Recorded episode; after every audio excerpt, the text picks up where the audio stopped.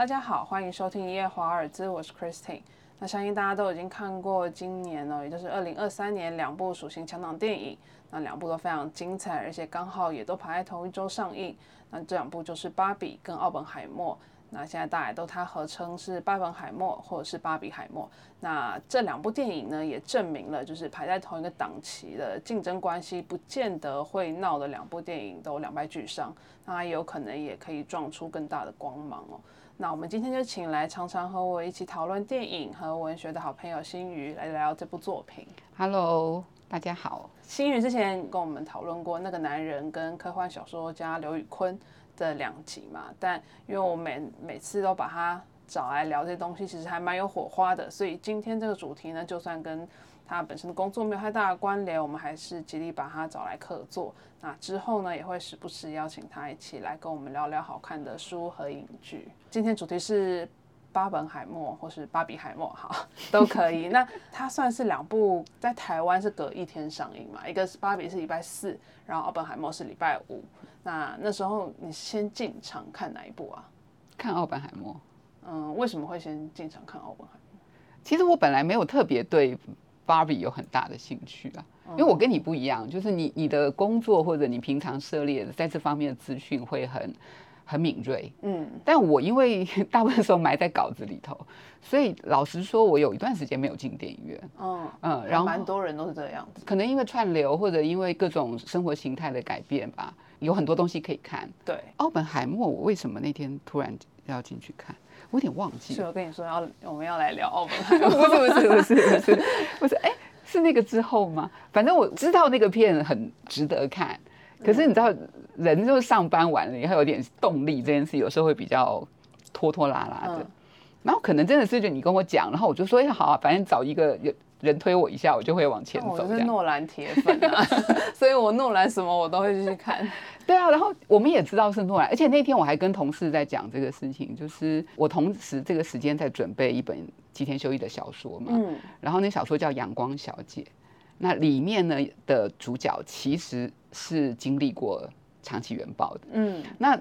我是先看了小说的稿子啊，这些东西远早于我看电影《奥本海默》。嗯，所以后来我们在讨论那书的时候，我还跟同事说，奇怪，对这个电影的第一个印象会是一个悲惨的案件吗？不是吧？大部分都不是。很多人进场之前甚至不知道他在谈些。对对对，所以你的第一印象一定是诺兰的大片，对不对？对，是没错。然后就算你后来看了一点资料，知道他跟原子弹之父这样的关联的时候，可能你想的都还不是。沉重、悲伤、战争，好像我不知道，我至少不是这个印象进去的。我还是充满期待，就是诺兰这次要给我们看什么东西的心情。但我们在做小说的时候，如果你主诉求真是一个跟某一场战争有关的小说，大家可能。一定就是会觉得沉重到翻开封面都觉得有点。很多人是对战争电影或战争小说是敬而远之，因为他可能觉得情绪包袱比较大吧，读起来的压力。我自己是超爱的，然后刚好那个，因为吉田修一这次写这个小说的时候，他用一个很轻快的笔调，嗯，所以我们才在讨论这件事情。我就说，我觉得我们在做不管宣传啊或者诠释的时候，要保持那个特色，嗯，就作品原本的调性，对他的那个。节奏，因为那个是作者花了心思找出来的，其实不容易啦。因为你用一个痛的方式写痛的事情是比较容易的，但你要用一个轻快的方式讲这样的故事，然后从头到尾你都还觉得在轻快跟沉重之间是有平衡的，那是一个技巧。对，但我觉得你会直观对芭比比较还好，我觉得那个也是还蛮多人共同的反应。我小时候都不玩芭比的，我也不玩芭比啊。我我不玩是因为我买不起，就是我们家没有给我们买芭比。我我后来看芭比的开头的时候，我就突然觉得啊，对哈，那个芭比为什么红？就是我小时候的娃娃都是很大的，就是跟跟小婴儿差不多大的那种，然后头很大很丑啊，你可以把衣服脱掉，看起来很恐怖的。可是那个芭比就是一个精致小巧，就是一个看起来好像是。华丽殿堂里面的的人，跟我们那种像 像是那种一般的洋娃娃都不太一样。嗯，然后我就觉得，哎，这个事情第一个它的定位就不同了。然后我在电影院里面想到，我看过一个算是花絮吧，美国有一个小女孩，她的芭比一块手断掉，然后她很难过，就她做了一件事，她就打电话去那个客服专线，就说她就哭哭啼啼的说我的芭比手断掉了，怎么办？这样，你看，如果是我们本能的反应，就会说啊，你先不要难过，那我们客服人员可以怎么怎么处理？我们大概会大概会这样讲。就小女孩的那个电话里头的那个，应该是一个阿姨吧，就跟她说：“哦，真的吗？那我们现在派救护车去把她接回来。然后你你你你不要哭，我们去把她接回来，然后我们会好好照顾她，什么什么。”认真啊！我当时觉得她她在卖的其实不是一个玩偶了，嗯，是一整个体验。总之，他像个真人一样的被对待。你不觉得概念有点可怕吗？因为他给我那种感觉，他有点太像真人，我觉得有点可怕。所以你没有羡慕过芭比的，比如说身材比例，然后华丽的装扮，然后看起来就是对我来讲啦，他可能还是代表一种，就是我可能永远都不会成为，但是他。那个 icon 的美好的话，应该说，你也可以说物化。应该说我我成长的时候不那么流行西洋的东西。我们那时候全都是东洋的东西，都是日本的东西，所以就算我们接触到什么卡通也好、漫画也好、什么也好，全都是日本的。你这样讲，我想起来，有我有一段时间的确感觉芭比好像是一个因为很制式的印象，所以好像没有那么流行。但是我看到跟我年纪接近的人的小孩还在玩芭比的时候，我有一种就是哈。你为什么现隔了这么多代还在迷芭比这样子？可他们还是一直在出，一直在出，一直在。对对对，那也许他们在美国的市场，或者在在我周边以外的地方的市场，不是我想象的这样子。嗯，对。这两部刚上映的时候，收到很多朋友，因为大家都是会找男女朋友去看嘛。嗯。然后男生都说我们去看奥本海默，然后女生就说：“哎，我也想看芭比，能不能看？”男生都会说：“你自己找女朋友去看芭比。”就他们真的是对芭比完全。东西完全没有兴趣的，所以他们才会很佩服那个男主角 严肯的那个男主角，说你居然签了一部一部片，你要拍芭比。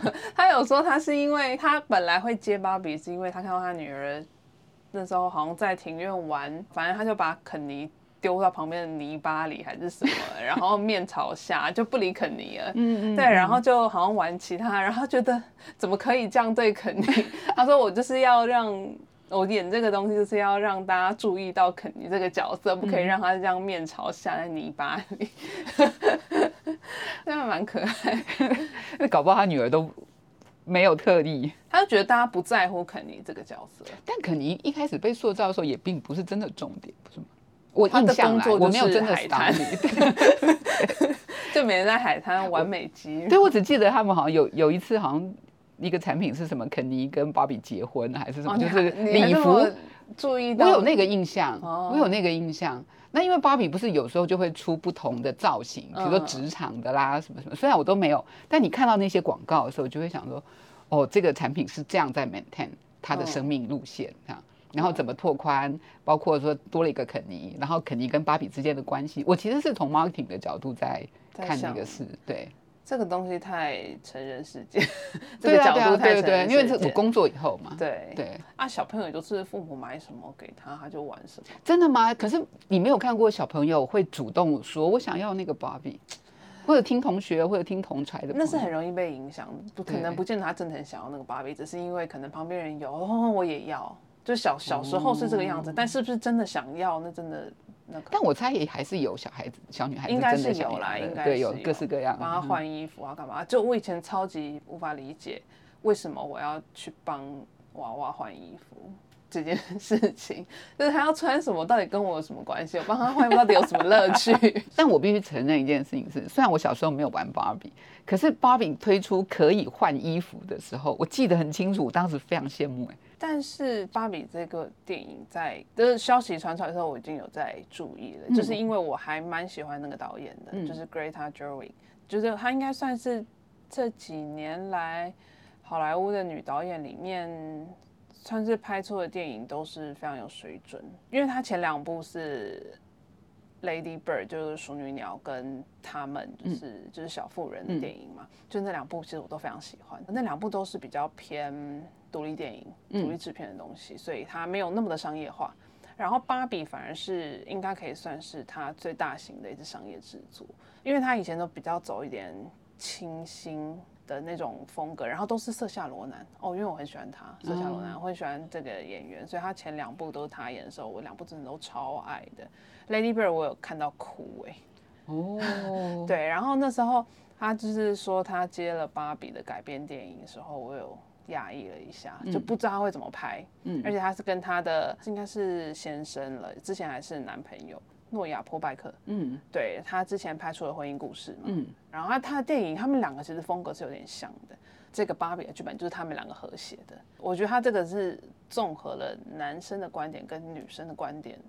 嗯，出来的一个剧本，嗯嗯嗯，对，就是你可以从不管是 Lady Bird 啊，或是他们都可以看到 Greta Gerwig 的女性意识是很强烈的，但这个强烈在前两部并没有那么的尖锐，嗯，对我来讲，芭比的性别意识是非常尖锐的。我看完我知道他会卖，可是我只我也觉得有些人会反感，哦，对，就是尤其是他太说教这个部分，嗯，你觉得他会太说教吗？我觉得我没有被冒犯。我很清楚的知道他在讲一些道理，嗯，而那些道理应该是他采取了一种很容易让让大众女性普遍有多少有感觉的方式，嗯嗯，然后他不是用一种很深奥或者是很隐晦，有一些说故事的方式是他想要讲的很精神层面，有些人可以 get 到，有些人没有，但他是用一个非常。浅白的方式讲，对我觉得他这个片有一个很值得观察或者学习点，但当然也是因为我的工作训练的关系，就是他怎么抓到那个大众跟哎以前我们说那种大众娱乐片啊，有些其实不要太花脑筋，但我觉得那种就是把观众当笨蛋，我也很讨厌看那种。那没错，就是说有一种是那样子。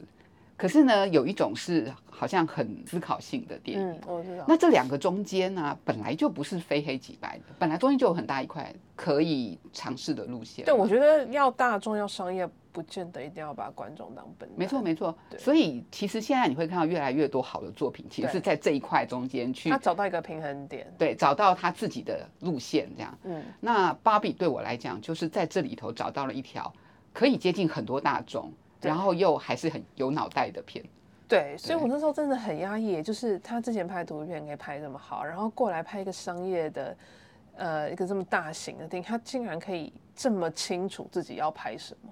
你有你有看到他自己怎么转换的吗？你读资料或者其他？哦，我觉得他一直都是一个很清楚知道自己该怎么做，他知道这部电影的诉求。嗯，对我觉得他一直是这个很有敏锐观察力的一一个导演。我觉得他自然而然有想要去找到那个平衡点，那我觉得那应该是他花最大功夫的地方。因为我的工作里面也会接触到一些，比如年轻的写作者，嗯，就是我们有时候会面对同样的问题，你有什么想法？是想要真的有想法放进你的作品里头的，可是呢，你怎么同时能够掌握跟大众说话的方式，来料理你想要讲的东西？加上我们因为网络手机使用的关系，我们的那个注意力分散的状况很严重，所以你怎么样抓住大家的注意力这件事情，即便在写作上面，我想都会是一个写作策略上面可能要思考的事。嗯，可能三十年前或二十年前不需要思考这件事。嗯，需要思考的是这个写作者自己到底想讲什么，以及他有没有好的才华把它讲出来。嗯，对，但现在看起来。不是了，我觉得这个讨论是很有趣的啦。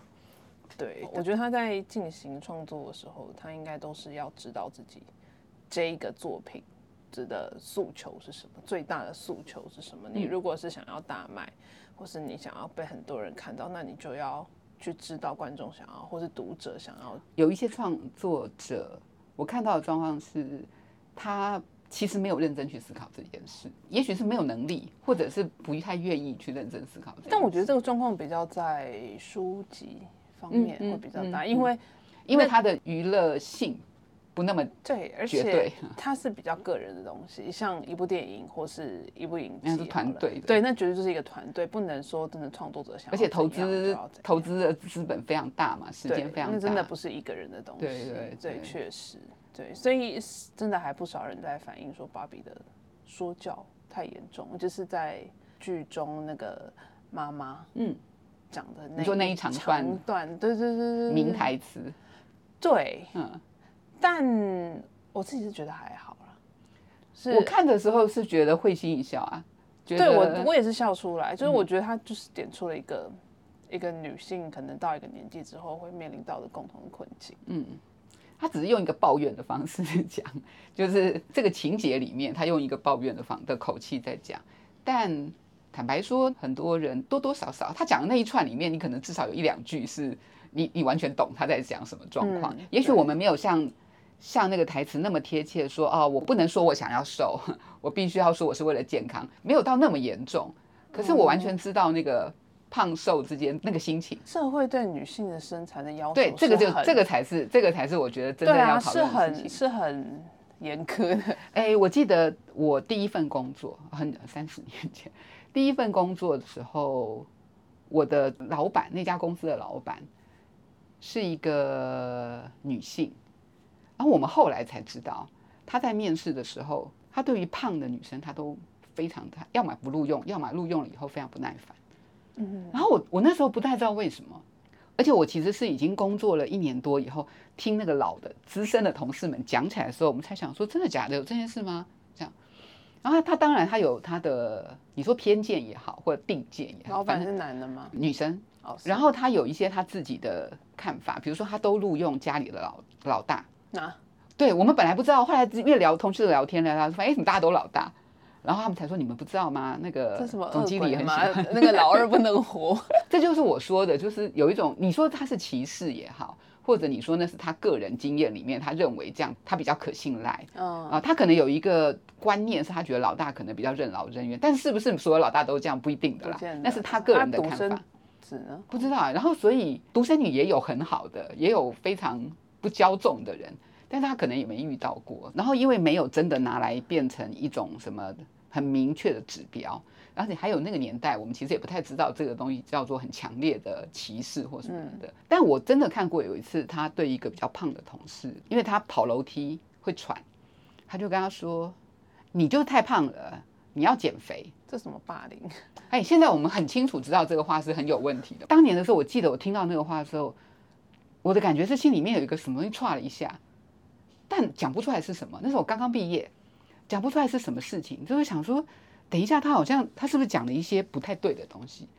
因为那是那个叫人身攻击。嗯，可是因为那个时候的观念并没有什么那么清楚的，然后我们只是觉得这个同事一定会觉得很尴尬啦。他也不是一个他喜欢自己胖的人，对对对。如果他就是觉得胖，他自己胖起来才可爱，那别人打不倒他。但坦白说，很多女生很，少吧？嗯，这样的人很少。那这就是真的有趣的事哦。就是我为什么不能觉得我现在这样是刚好？我觉得我应该再瘦个五公斤。我常常问我自己这个问题。就是现在社会对女性的一个胖瘦是有一个既定标准的，就是你可能讲不出那个计划，可是大家一看就知道这个就是胖，那个就是瘦。我不知道男生是怎么样想啦，嗯但是我觉得我看到很多女生就是是真的都永远觉得自己不够好。嗯嗯嗯，我刚刚有讲到嘛，就是芭比，我觉得会让人现在有些反感或者觉得有点冒犯。我还我觉得还有在这个性别之战的地方，嗯而且现在女权意识其实也还蛮强烈的。嗯然后我觉得有些人他会戳到一个痛的地方，就是男生在追女生那个很微妙的东西。我觉得他在这部里面把它点得很清楚，就尤其他们在设法想要分化那些肯尼的时候，嗯对他们有一些招数，嗯。那些招数其实是很多男生追女生就是用这样子的招数，就比如说显示自己很厉害，嗯。对，然后不能说一定是男生或怎样，可是很多人是很标榜自己的，嗯。然后他需要他旁边的那个人是崇拜他的，嗯。所以就很多人都会装到自己很强，懂很多，嗯。在各方面，比如说某些方面很厉害，嗯。然后你都不懂吧，就是那种感觉。尤其是现在很多什么，你看那个直男行为研究社，嗯。对那个粉丝专业，就是我每次都在看，然后就看到就是各各种就是大家说的直男癌这种东西，嗯嗯。这个东西就比较没有东西方文化的差异，嗯。就是不管是东方或者是西方，就是你都会看到很多人在追求另一半的时候是用这种手法。嗯然后在芭比的状况来讲，就是女生嘛，嗯就我们也常会说，哦，女生就是要装笨，就是女生不可以表现的太强势。当你表现出比男人懂更多的时候，没有人会想要跟你在一起。其实就算你懂，你还是要装笨，嗯就是让他来教你。嗯对，就是我觉得这个状况，其实，在奥本海默我们也看得还蛮清楚的。就是奥本海默那时候，他跟他的妻子，就是 Emily Blunt 饰演他的妻子相遇的时候，就是用了一个招数嘛，就是哎、你可不可以解释量子力学给我听？嗯就是我真的不懂哎、嗯然后他就开始展现他的专业。你会用女权的角度来看这个是吗？你刚刚讲的这一串，不管是芭比或者是奥本海默里面用的这些伎俩女，权吗？如果是以现在的这个话题，你可以讲的是女权啦，但是我觉得这个就是一个性别意识的问题。嗯，对，我觉得这是一个性别意识的问题，女生被压抑，她必须要装笨来取悦男生，是这个意思吗？不能说被压抑，嗯而是就比如说，好一家人吃饭，嗯说话大声主导话题的，绝对都会是男生，不管是你的妈妈，或是你，或是什么，你都要给你男生留面子，你不可以表现比他出头。哦，我觉得这个在很多场合都是这个样子。我觉得回来讲那个芭比里面的那一段啊，嗯，我觉得有趣的事情是，芭比他们在分化那些肯尼的时候用的这些招数，它是有目的性的嘛？呃，当然是有目的性的。对对对，呃可是我的意思说，他不是不能，他不是被迫必须要这样，而是他其实知道这样做，他可以达到他要的这是。迎合，这是一种迎合，就是用这个招数去迎合男生。但是他为了达到他要的目的嘛，我的意思是说，在电影里面，他是很策略性的运用这件事情，对，运用他的但是弱势，或者运用他装笨，或者运用他的屡试不爽哎、对对就是在对现实生活中这样的招数也几乎也都是屡试不爽。如果我装笨可以取悦你，那我今天必须要装笨，压抑我自己对事情的理解，然后扮演一个笨蛋，就为了不要有摩擦，这是一种情况。嗯，另外一种情况是我装笨取悦你，我后面马上有一个东西是我要的，所以我其实是很聪明的在运用哦，对啊，笨的这件事情。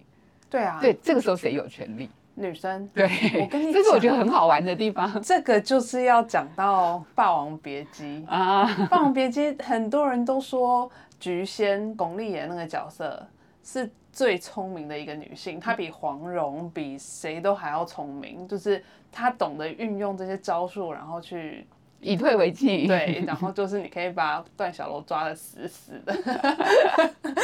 这这个就很好玩。然后另外一方面是，即便我们都知道装笨可能可以得到一些好处，但每个女生的个性不一样，有的人做得来，有的人做不来。对，所以有些女生就是在男生口中就是不好相处，嗯，好。如果今天我是一个做不来的人，我就被认为不好相处。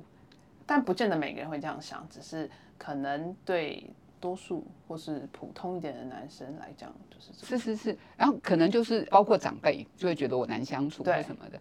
这个时候我怎么面对大家觉得我难相处的心态，可能反映出来我的独立性。要讲女权的话，就是我对这件事情的看法。我如果被大家的这个价值观绑住，觉得很困惑或者觉得很痛苦，这个是常见的状况。但也有人，啊，看你要不要，我就不理你。对，看你要不要建立这些关系。对，也有人他就是觉得没关系啊，那你你有你的评价，我也有我的评价，我觉得你们很蠢，我只是不跟你们冲突而已。对，刚讲《霸王别姬》，李碧华还有写啊，他说女生就是要懂得装笨，人家要要会哄男生。我觉得是，就是你好像乍看是一个被压抑的角色，但他其实其实是但主导那个那但这也个关系的是一个长期由来已久的那种权力关系跟互动模式，是是是它才会衍生出这种道理。对，所以你就知道说为什么肯尼要变成只是一个在海滩上的男孩，搞不好是有这样的的思考。对，确实，所以这个是我觉得芭比电影里面很好玩的地方，就是说，even 在芭比进到人类世界之前，他在那个王国里面，芭比那个是王芭比们的天下，然后是一个你也可以说绝对是一个母系女权的社会里面，但他在那个时候他还是人类的玩偶，嗯，对，对不对？看起来好像他已经百分之百主导世界，但没有了，他其实是玩偶。然后等到你到了人类的世界之后，发现原来你其实被别的东西影响，你会经历一个重新寻找自己的过程。我觉得每一个女性在一辈子里面，可能都会有很多次，嗯，在不同的契机下面，在不同的不舒服的状况里面去面对，你要一次一次的寻找自己。对，对，所以他基本上女性掌权是男性掌权，基本上他们都要在经历过这个寻找自己的过程。嗯，我想不是那么简单二元对立而已。Greta Gerwig 他们也要给出一个答案。嗯，对，所以他后来让肯尼自己去找他自己嘛。后来的 Barbie Land 就是他也没有说一定维持个原本的什么模样，应该说任何一方绝对的掌权都不会是很好的事情，它就会变成一个很算是会抹去每个人独特性的东西。对啊，像后来父权渗透进去 Barbie Land 之后，他们那些男的基本上就变得一样的弱智嘛 对，就是你父权的极致到最后就会变成这些东西嘛，嗯然后到最后就是对任何人其实都没有好处啦。所以 power 这件事情，当然有很多时候是外在的，嗯，但内在的是什么？我觉得那个也是我们要一直去思考的，是不管你是男性、女性，或者是权力关系里面的哪一个，像我们常常在说职场也会有权力关系嘛，嗯，有些权力关系是永远没有办法对等的，嗯，但是在那个不对等的中间，我怎么面对别人对我，嗯，另外一个是我怎么面对我在这个位置对我自己，嗯，我觉得这个东西的思考应该是没有标准答案的，因为时空环境都不一样，考验也都不一样，对，可是这个思考看起来会是。不管男性女性，这一辈子都要想过很多次的问题吧。嗯嗯，确实。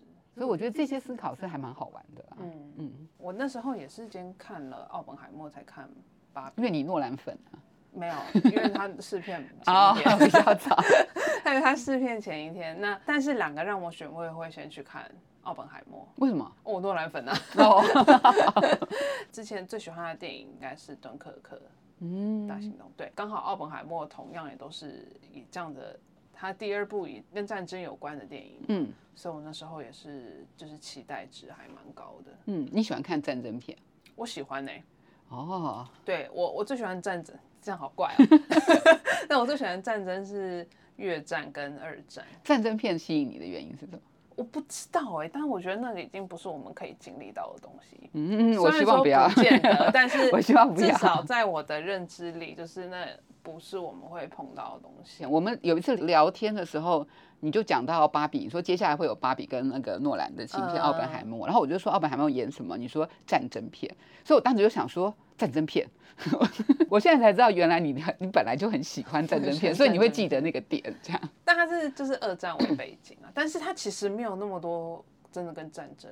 因为如果是我，如果是我先知道这个片，然后你不知道，你问我说奥本海默什么，我可能就会跟你说传记电影。哦，你知道那个第一印象的诉求，可能跟因为有些主观的东西在。战争片对我的吸引力比较对大于传记对对对，就是这样子，就是这样子。对。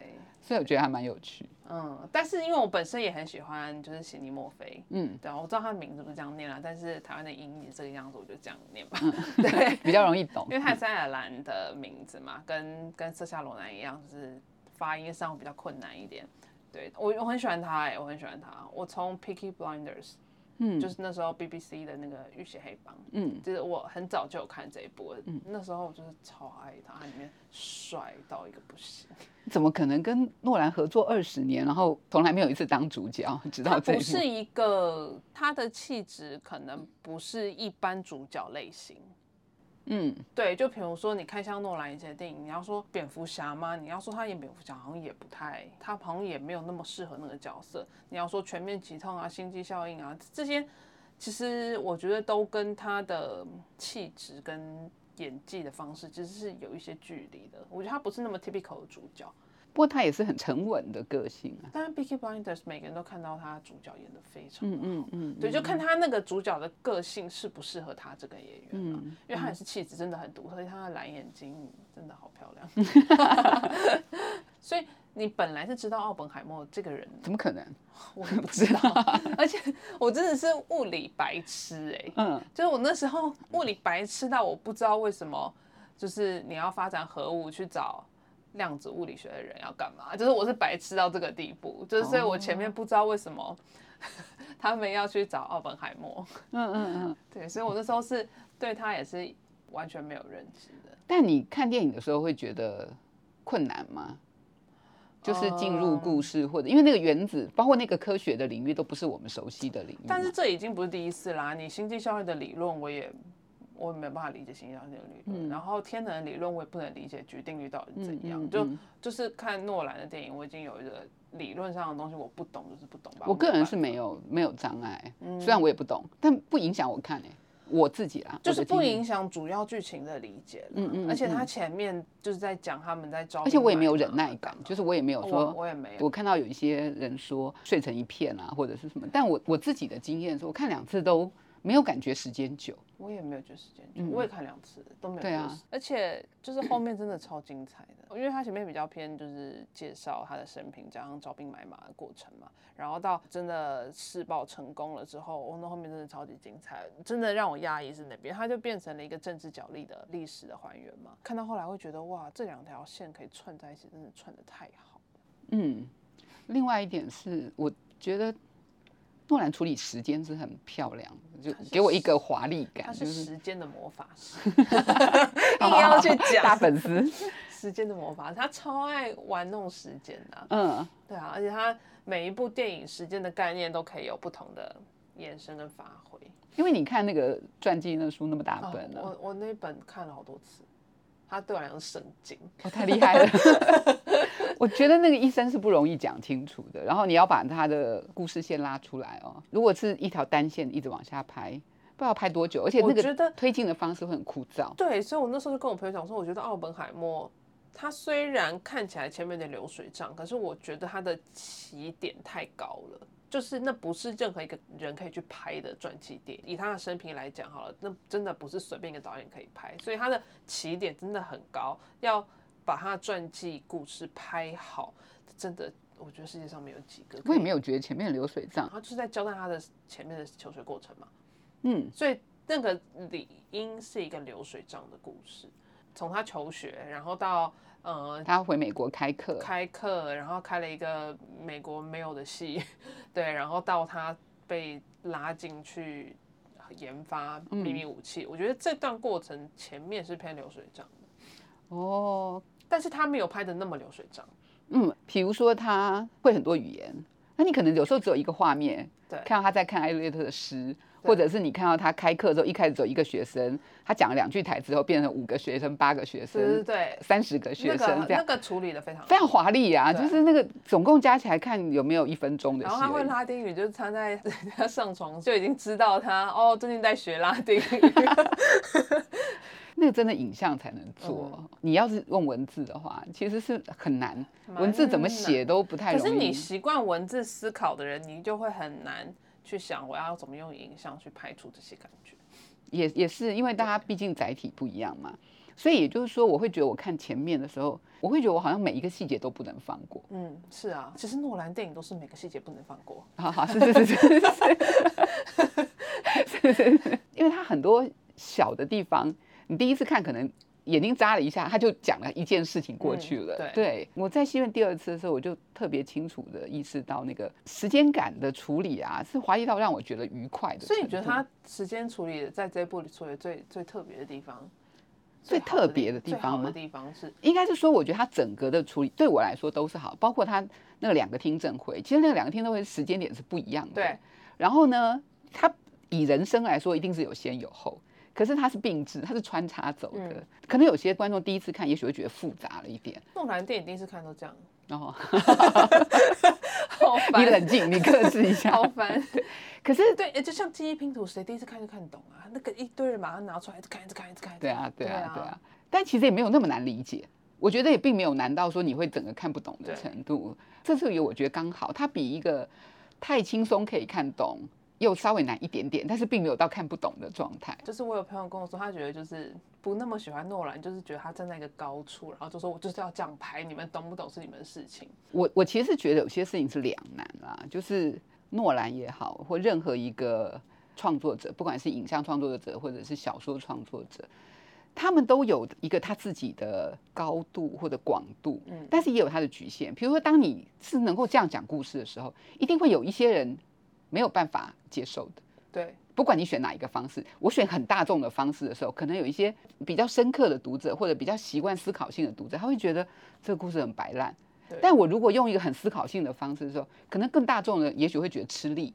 本来就是这样子，没有一个通通则，所有人都对。而且在他已经拍出了这么多复杂叙事的东西了之后，你要他就是真的回归一个很直线或者很。单纯的一个叙什么事，我觉得那也是不可能的。那是反而这就是他会觉得你就不是诺兰的，你没有在进步的感觉。就像魏三德森为什么到后来会觉得有点疲乏，就是因为他一直这样拍，前面这样拍不会有说什么，可你每一部这样拍都这样拍的时候，大家会觉得好像有点停滞不前。所以市场是很残酷的嘛，对就是对 我配合你的结果，到最后我还是会被遗弃啊。对，然后所以这等于是不管怎么样拍，都会有人会有意见。所以，所以创作者才会有很多东西必须要思考，在他的那个创作的路、人生的路上，就是你到了一个阶段，你要怎么往下？对芭比的导演他其实做了一个很大的不同的转变嘛，对，但诺兰看起来是在原来的基础上面，虽然题材不一样，所以他们两个的基准点是不同的。对对对对对对。确实是。但是每一个创作者都会碰到这样的思考，对。然后你在那个时间点，你所具有的能力或者资源，能够做到什么程度？坦白说，不是我们这种纯观赏的人完全可以理解或者是了解的东西。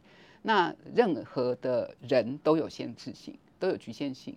我觉得创作者也是，虽然我们对他们都有更好的期待，像诺兰好了，我觉得就是因为他跟芭比这次真的是站在一个完全对立面的东西，他完全不能说诺兰不甩呃性别这个议题。我觉得他虽然某种程度而言就是一个直男，这个是非常明显，就是他之前的电影没有一个真的很 OK 的女性角色，她女性角色都很辅助性，都很功能性，然后可能就是串个场那样。就连《黑暗骑士》里面升起好了，她的女性角色也就像海瑟薇，就是一个没有什么太决定性的，嗯，也没有真的一个很鲜明的个性啊，或者是你要说玛丽勇，她在《黑暗骑士》里面也没有真的很值得用她的那种感觉。是对，所以这一次我觉得像 Emily Blunt 这个角色，其实我觉得以她来讲是有点浪费。就你都找来了他，可是这个角色呢，我觉得他的复杂性没有被拍出来，我觉得他也是很可惜啦。我都有非想象是不是有些东西被剪掉了？一定有啦，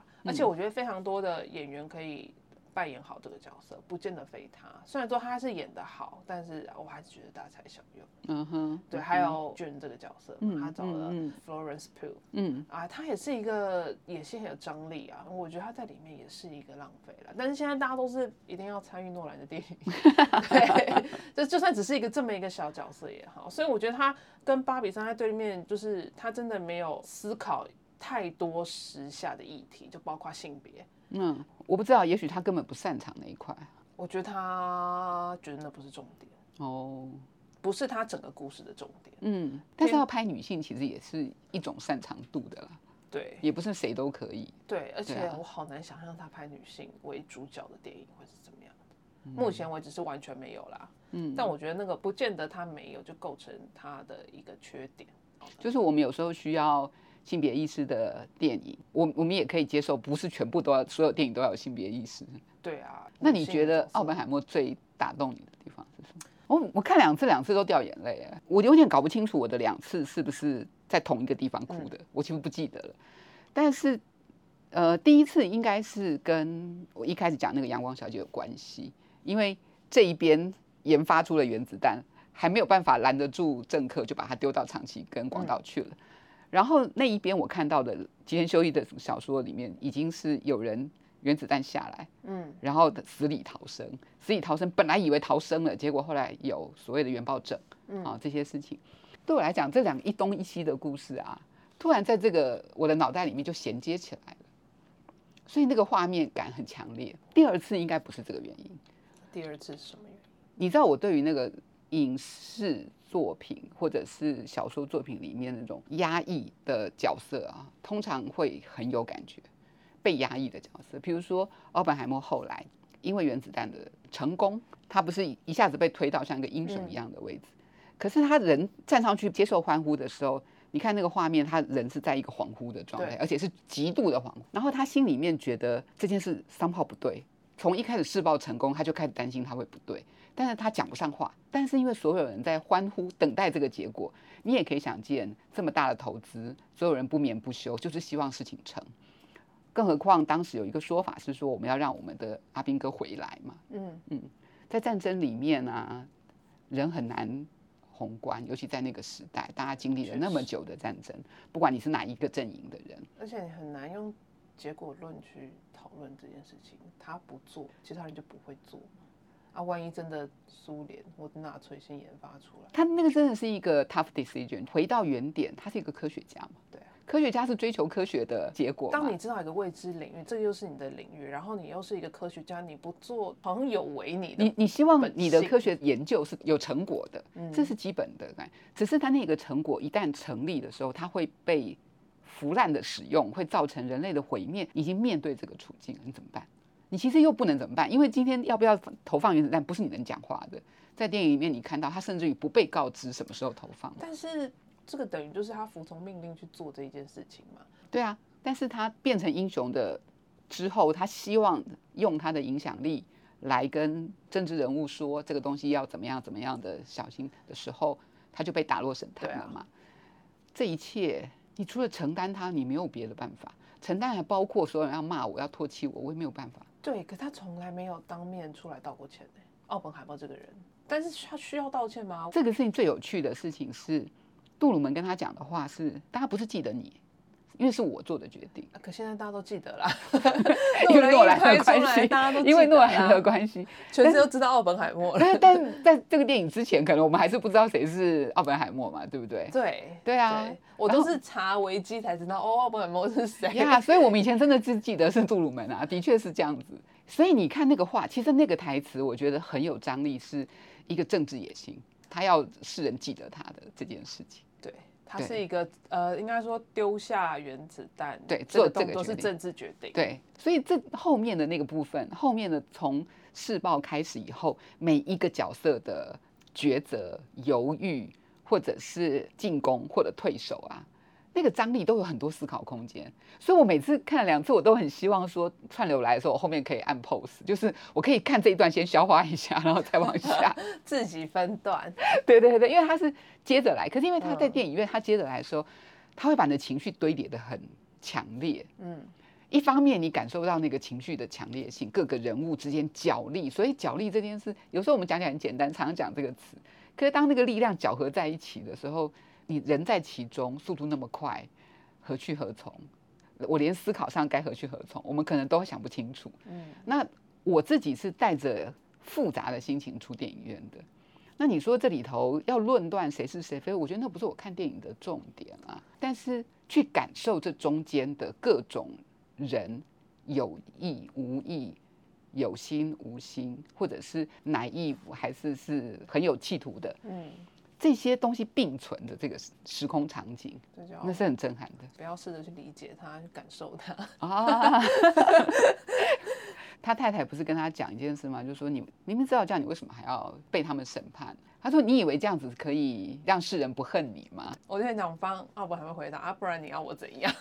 从电影给我的感觉啦，我因为我没有看他那个传记，就是在那个当下，他当然知道造成很多人的死亡跟所谓的原爆症，那个是不好的，可是他不能够完全立论很清楚的去反驳，比如说让美国的战士回家。